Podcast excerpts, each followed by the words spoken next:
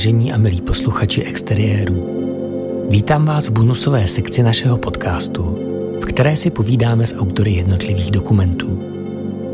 Hostem dnešního rozhovoru je Martina Pouchlá, redaktorka a dokumentaristka žijící v malém městečku blízko Brna. Martina je autorkou nedávno uveřejněného dokumentu V nich hledá ženu. Dokumentu o tom, jak se jedna rodina vyrovnává s tím, že se jejich syn přidal k hnutí Hare Krishna.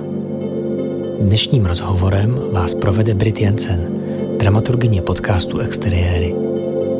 Příjemný poslech.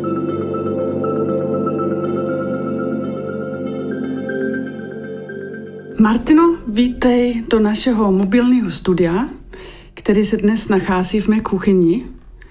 Vítej. Moc děkuji za pozvání, je to tady nádherné. Máme kafe a vedle máme schovaného psa, takže kdyby zase čekal, tak je to Hugo.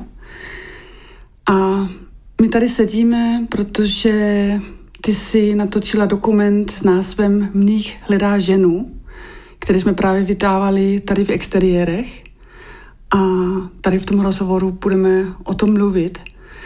Tak řekni mi na začátku, jak jsi vůbec přišla na ten nápad, že budeš na tohle téma točit dokument? Tak s tímto dokumentem eh, se odehrál proces, který se stává asi všem dokumentaristům, že původně to mělo být o něčem trochu jiném a že ten příběh, který teď je v srdci toho dokumentu, se vlastně vyjevil až v průběhu natáčení a já, když jsem přemýšlela nad tím námětem, tak jsem vůbec netušila, že vlastně tady ten příběh se tam objeví. Takže je to trošku souhra náhod. A... O čem to mělo, mělo původně být? Já jsem byla vlastně oslovena, jestli nechci přispět eh, do té dokumentární série, kterou teď Hate Free eh, spouští a na základě toho jsem přemýšlela právě nad náměty, které by se mohly hodit pro Hate Free. Já chtěla jsem uh, zpracovávat nějaké téma menšinová, ale když jsme tak jako mm, konzultovali, co by to mohlo být s Lukášem Houtkem, tak eh, nakonec jsem se rozhodla propojit eh, téma, kterému se částečně profesně věnuju už mnoho let, což jsou různá náboženství, protože jsem součástí redakce v Českém rozhlasu, která pokrývá i právě tady tato témata a náboženské menšiny. A, a také něco, co v té době mi hodně pálilo. To bylo zhruba před dvěma eh, roky, kdy naplno řádila v uvozovkách pandemie a hlavně už se rozevíraly hodně ty společenské nůžky mezi lidmi, kteří měli různé interpretace té pandemie a nerozuměli si a bylo to velmi přítomné mezi sousedy, mezi rodinami a i já jsem to ve svém osobním životě prožívala. A vlastně jsem hledala něco, co by mohlo být pozitivním příběhem, co by mohlo ukazovat uh, cesty, jak uh, se dá najít nějaký dialog nebo jak se dá respektovat někdo s jiným pohledem na svět. A taky tím, že jsem ve své životní fázi byla zrovna poměrně čerstvá maminka, tak jsem i nechtěla natáčet o něčem negativním, čistě proto, protože jsem prostě na to nebyla úplně uh, přizpůsobená, spíš jsem chtěla se zabývat něčím hezkým.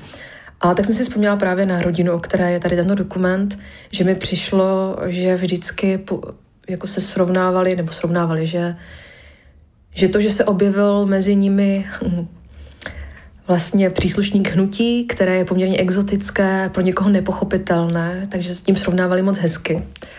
A vlastně to, že Štěpán, hlavní hrdina toho dokumentu, se stal příslušníkem nějaké nějakého náboženství eh, s nějakými myšlenkami, které jsou nahony vzdálenému tomu, co vlastně žijeme my tady na západním světě, eh, založení na nějaké křesťanské kultuře, tak to byla pro mě nějaká metafora i třeba mezi těmi jako rozličnými tábory ve společnosti, kteří různě interpretovali pandemii. Mm.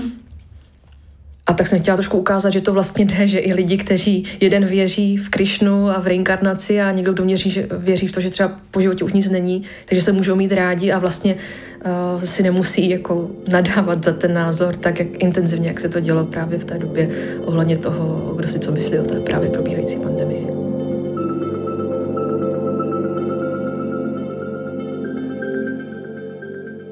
To je vlastně trošku právě možná překvapující v tom dokumentu, že, že tento aspekt je tak silný, toho hledání, toho pochopení v té rodině a, a nějakým způsobem úspěšný, to vypadá. Um, ale já jsem ti chtěla ještě se ptat, jak to jak spoznala Štěpána? Ty jsi ho znala jako kamaráda nebo jak? Já jsem neznala Štěpána, ale jeho sestru, Aničku, která je také postavou toho dokumentu, protože to byla dlouholetá kamarádka a spolupracovnice mého manžela. A my jsme měli tu čest, že jsme jí mohli jít na svatbu a právě tam na svatbě byl Štěpán. A to bylo právě, teď si netroufám říct, kdy to bylo, ale určitě to bylo před více než pěti lety, možná i šesti, sedmi. A myslím si, že to právě bylo v tom období, kdy to bylo v těch začátcích, kdy tam Štěpán vstoupil a bylo to pro něj ještě poměrně čerstvé. A já si pamatuju právě na té svatbě, že jsem většinu času nakonec strávila s ním, protože pro mě to taky bylo hrozně jako neuvěřitelné, že tam je uh, mních v oranžovém rouše a, a strašně jsem z něho pořád tahala rozumět teda, čemu to věří a snažila jsem se nějak mu to vymlouvat a, a, a vlastně uh, mi jako z toho zůstal silný zážitek a, a tak jsem si na něho vzpomněla právě, když jsem hledala nějaký námět a zajímalo mě hrozně, jak to teda ta rodina má teď, jak se to vyvinulo. A Štěpán naštěstí byl jako velmi otevřený tomu celému natáčení. A když jsem mu zavolala, vyptala jsem si číslo od Aničky a řekla jsem mu vlastně, co řeším a co by chtěla natáčet, tak on říkal, jo, tak jako za mě můžeš. A tak jsme se potkali po letech a, a začalo natáčení. To byl začátek natáčení a pak to vlastně dopadlo tak, že ty si točila se Stěpánem a s jeho rodinou rok a půl. Mm-hmm. Takže z toho je vlastně takový časospěr, by se dalo říct, jako dokumentární. Můžeš mi říct, jak to funguje prakticky, když člověk um, točí příběh tak dlouho? Mm, já vlastně nevím, jestli to funguje nějak jako výrazně jinak, než když člověk točí jakýkoliv jiný dokument, jenom že tam ta další časová perspektiva, protože já taky ze začátku jsem netušila, že to bude trvat tak dlouho a vlastně jsem to asi netušila, jak dlouho bude natáčení trvat u žádného z mých projektů. Ale jak se tam objevila právě ta linka s tím hledání jeho nastávající manželky. To tak, bylo něco, co jsi nevěděla, že to, to se stane. Jsem nevěděla. Já jsem věděla, že je mnichem, v Hare Krishna a sešla jsem se s ním a během toho on mi říkal, mimochodem já už nejsem mnichem, v Hare Krishna to funguje tak, že ty kategorie jsou poměrně plovoucí, že člověk může být mnichem, pak nemusí. A pak třeba, jak mu odrostou děti, zase může se stát mnichem. A, a tak mi říkal, že zrovna hledá manželku a to mě samozřejmě hned zaujalo i s tím, co mi všechno vylíčilo, že je toho součástí. A hned jsem věděla, že tohle možná jako je to téma, které by mělo být v jádru a že to navíc je i nějaký proces, který můžu přímo teď sledovat, protože vlastně ta jeho proměna a ta jeho cesta do Hare Krishna, i to, jak se s ním postupně ta rodina zžívala, tak to už bylo něco, co proběhlo v minulosti. Takže to už jsme mohli jenom nějak zrekapitulovat, ohlédnout se zatím, ale to hledání ženy bylo něco, co jsme mohli prožít eh, v současnosti společně s ním. Tak jsem chtěla to dotáhnout aspoň do nějakého zlomového bodu v rámci toho hledání. A byly nějaké během toho natáčení těžkosti nebo pochyby, nebo úskalí? Největším úskalím bylo přesvědčit jeho manželku, že ten dokument můžu natáčet, eh, nebo respektive, že můžu tu svoji pozornost zaměřit na ten jejich vztah, protože ona za začátku o tom sloviště pána nechtěla slyšet a i jsem měla uh, sestříhanou variantu bez toho, ale nějak jsem to zkusila vícekrát a postupem času myslím si, že i díky tomu, že se částečně na ně usmálo štěstí, protože oni se dlouho nemohli setkat, spousta různých událostí do toho skočila. Takže v momentě, kdy ona získala víza, aby mohla přijet e, do Evropy, tak e, možná i v rámci euforie nakonec svolila, že, že teda můžu pokračovat v tom natáčení i se zaměřením na tady tuhle tu linku a, a vlastně i poté, když jsme spolu poprvé natáčeli a viděli se, tak i nějak jako nerozporovala to, že budu natáčet i dál. Nevím teď, nakolik mám spojovat, co všechno budu natáčet i dál. Jo, můžeš. To, mm, ten rozhovor je po, takže, takže můžeš říct všechno. No, takže, takže jsem ráda, že mě nechala právě, nebo že mě, nic nenamítala na to, že budu natáčet i na té svatbě, což, což bylo pro mě klíčové, protože samozřejmě to se nabízelo jako, jako velmi důležitá událost a ideální konec toho dokumentu, byť jak, jakkoliv ten jejich příběh jako možná teprve teď začíná tou svatbou, protože určitě bude velmi zajímavé sledovat, jak ta rodina vlastně jako funguje, jak si na sebe zvykají, ale, ale pro, pro ten jako nějaký počáteční příběh si myslím, že ta svatba je dobrý konec. A nikdo z posluchačů určitě naivně si nepředstavuje, že, že, že teď už bude jenom to snadné. Hmm. Ne, to asi určitě ne. Ale alespoň každý, kdo sám měl vztah, ví, že to tak není. Ale řekni mi ještě, co bylo pro tebe během natáčení třeba překvapující nebo nějaký zjištění, mm, který jsi nečekala? Jestli bylo něco takového? První věc, co mi napadla, je hrozně banální, ale je to nějaký silný zážitek, který mám s tímto dokumentem spjatý. A to, že mi přijde, že příslušníci hnutí Hare Krishna hrozně dobře vaří. Já jsem jejich stravu znala déle, protože oni často mývají svoje stánky na festivalech, kde dělají ty svoje smažené zeleninky, které jsem už jako teenager hrozně ráda si kupovala. Hodně i podnikají v gastronomii, takže není úplně ojedinělé narazit na nějaký jejich bistro nebo restauraci. No a zrovna na té farmě, protože jsem tam natáčela několikrát během velkých událostí, kdy měli velké hostiny, kam zvali úplně všechny, tak jsem se těch hostin mohla účastnit a to si myslím, že byly jako nejlepší jídla, co jsem kdy v životě jedla.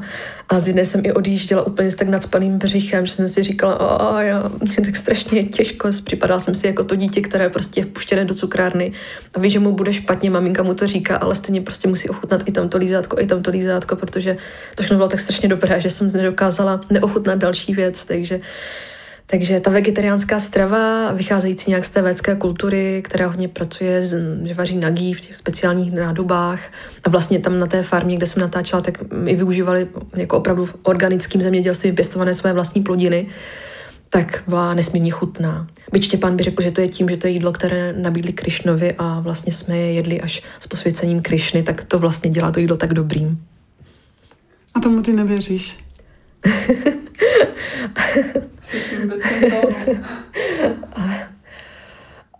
spíš, jsem, spíš jsem se snažila nějak vtělit do, řekněme, průměrného posluchače v ateistickém Českoslu, čes, čes, no teď už se do toho motám strašně, nebo že nechci říkat, to je tak hrozně tvrdý říct, že tomu nevěřím, já nevím, já se snažím být otevřená jako všemu a, a nechci úplně říkat jako kategorické věci, čemu věřím nebo nevěřím, protože No, i v rámci těch náboženství se snažím být otevřená a beru to prostě jako specifické nějaké světy, kteří, které si lidé tvoří, aby jim v tom bylo dobře a, a nechci to nějak jako z pozice nějakého soudce jako razítkovat, jestli je to pravda nebo ne.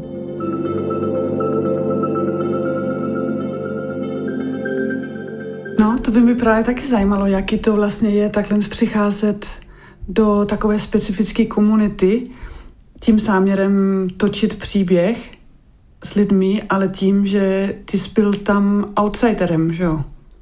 Já jsem právě s tou komunitou, teď ne tou konkrétní, ale s příslušníky Hare Krishna měla malinkou zkušenost už předtím, právě v rámci té mojí práce pro Český rozhlas, že jsem s nimi už dřív natáčela. A věděla jsem, že jsou poměrně příjemní, Samozřejmě asi jako v každé komunitě se najdou lidé, kteří se víc usmívají méně, ale vlastně ke mně byli vždycky velmi střícní a a výjimkou samozřejmě nebyla ani ta komunita okolo Štěpána, která žije na tom statku, na kterém jsem natáčela. Tam vlastně, samozřejmě, když jsem tam měla poprvé, tak jsem měla trošku obavy, ale spíš toho, abych si nestříhala nějaké foupa, že bych porušila nějaká jejich pravidla a tím mě nějak urazila. Eh, takové to, co já třeba dopředu nemůžu odhadnout, aby byla správně oblečená, eh, abych eh, tam třeba nepopíjela kávu nebo něco, co oni úplně neuznávají. A jak Ale... se oblíkla? Oh, normálně, tam je spíš o to, abych nebyla jako odhalená. Já znám, jsem byla i v létě, takže jsem třeba si možná dala jako mm, něco, něco, co trošku víc zahlavilo ramena a ne úplně kratinké jako kalhoty, ale asi tak no, nějak jako decentně tam byla vlastně taky taková specifičnost, že na začátku, když si natáčela s tím hlavním hrdinou, se Stěpánem, tak jste nemohli být sami. Ano, to vlastně my jsme nikdy nebyli při natáčení úplně sami při těch eh, rozhovorech, kde jsme eh, v tichu a klidu, tak tam vždycky s námi byl někdo další z toho hnutí, nějaký další muž, který většinou si četl nějakou tu náboženskou knihu. Občas se pousmál, ale to nevím, jestli bylo nad tím, co si přečetl, nebo nad tím, co jsme povídali já a Štěpán. Ale... To zní jako strašně neobvyklá situace pro dokumentarista. Mm. Přemýšlím, no. Já jsem to nějak jako ne, nerozporovala a asi jsem byla tak ponořená v tom vyprávění Štěpána, že jsem jako brzy zapomněla na tu přítomnost toho dalšího mnicha. No a pak třeba, když jsem se Štěpán natáčela na statku, tak třeba sice jsme jako byli sami sami, ale když jsme stáli prostě uprostřed otevřeného prostoru na, na louce jako v tom statku a kolem jako lidi byli třeba jako kousek od nás, takže to už nebylo třeba tak asi kontroverzní, že jsme byli v jedné místnosti, protože jsme byli v nějakém otevřeném prostoru spolu. No ale právě povídala jsem o těch o mých nějakých obavách, pramenících z toho, že jsem outsider, No, tak jsem si trošku nastudovala, samozřejmě na stránkách toho statku jsou nějaké pokyny k tomu, jako když tam přijde návštěvník, protože tam oni rádi uvítají někoho mimo Hare Krishna hnutí, tak jak se chovat, takže jsem měla poměrně jasná vodítka.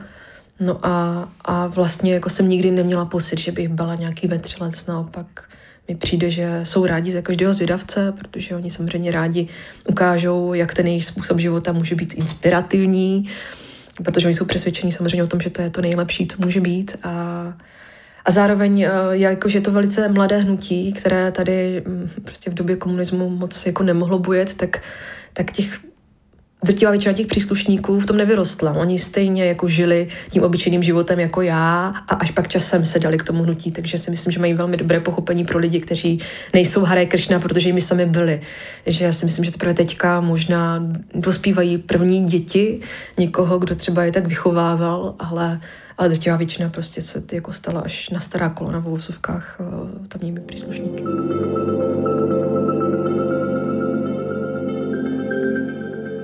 Bych se ráda ptala na to, teď jak se to zmínila jenom, že ty se zabýváš a zabývala se s náboženstvím i předtím a různýma náboženstvími.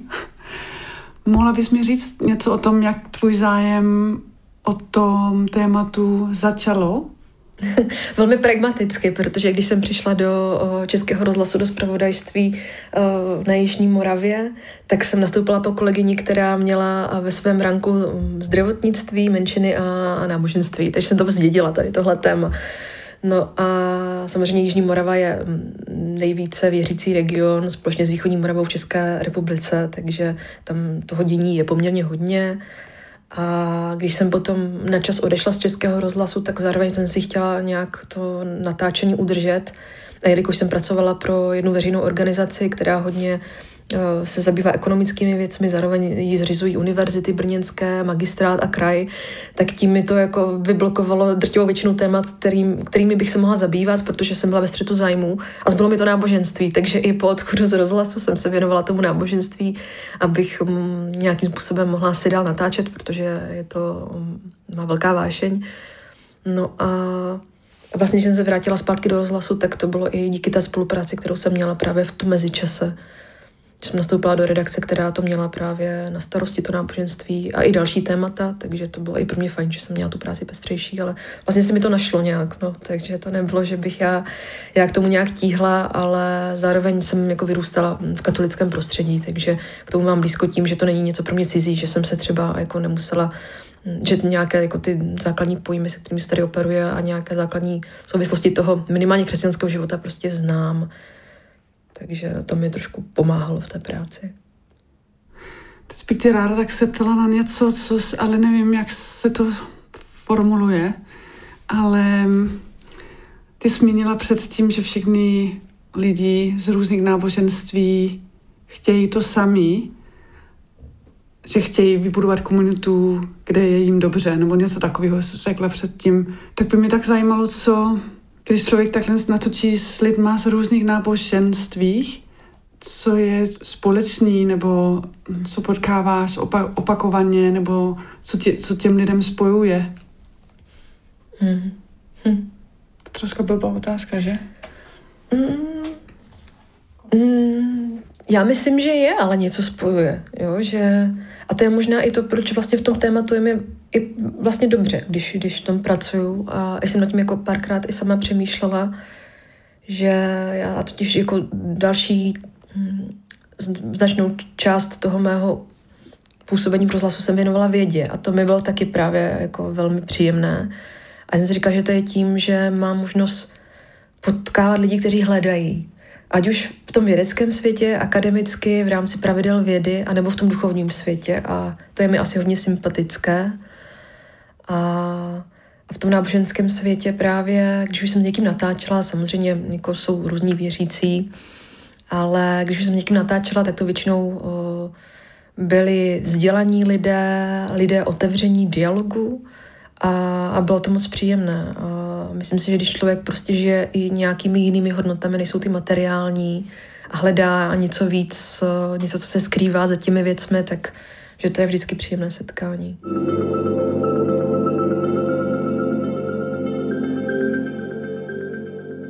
Nakonec bych ty ráda se ptala na to, jestli víš, co je dneska se Stěpánem a jeho manželkou, jak se mají. Na to strašně ráda odpověděla nějak konkrétní, ale vlastně eh, svatba, kterou končí ten dokument, tak eh, se odehrála, vlastně dneska to bude možná přesně, dva měsíce. A pak jsem notnou mm, část toho času trávila tím, že jsem se nořila do těch zvuků a snažila z nich eh, sestavit příběh. Takže jsem od té doby osobně Štěpána neviděla. Já jsem s ním byla v kontaktu samozřejmě alespoň přes e-mail, protože jsem s ním konzultovala nějaké věci, posílala jsem mu náslech nějaké, nějaké verze toho dokumentu, jestli, jestli je s tím v pořádku, protože um, si myslím, že v momentě, kdy někomu takhle jako vstupuju do života a dávám na světlo jeho jako osobní témata, takže je důležité, aby s tím byl srozuměný a aby s tím nějak byl stotožněný a aby tam nezaznívalo něco třeba, co je pro něho citlivé, co by nějak mu bylo nepohodlné, protože to není něco, co by bylo ve veřejném zájmu, tak jak třeba jsou různé kauzy u politiků, kde nemůžeme dávat autorizovat rozhovory s politiky, ale tady v tomhle případě si myslím naopak, že je to velmi důležité, protože vlastně to byla jeho dobrá vůle a spolupráce, co pomohlo vzniku toho dokumentu, takže jemu i jeho rodině jsem to posílala. Takže jsem s ním řešila spíš tady tyto praktické věci a jestli můžu použít tam ty fotky a podobně. Takže nic dalšího vlastně nevím. Ale moc ráda bych určitě ještě za nima zavítala. Takže si určitě vymyslím nějakou záminku, abych, abych tam mohla přijet a zjistit vlastně, jak se jim daří.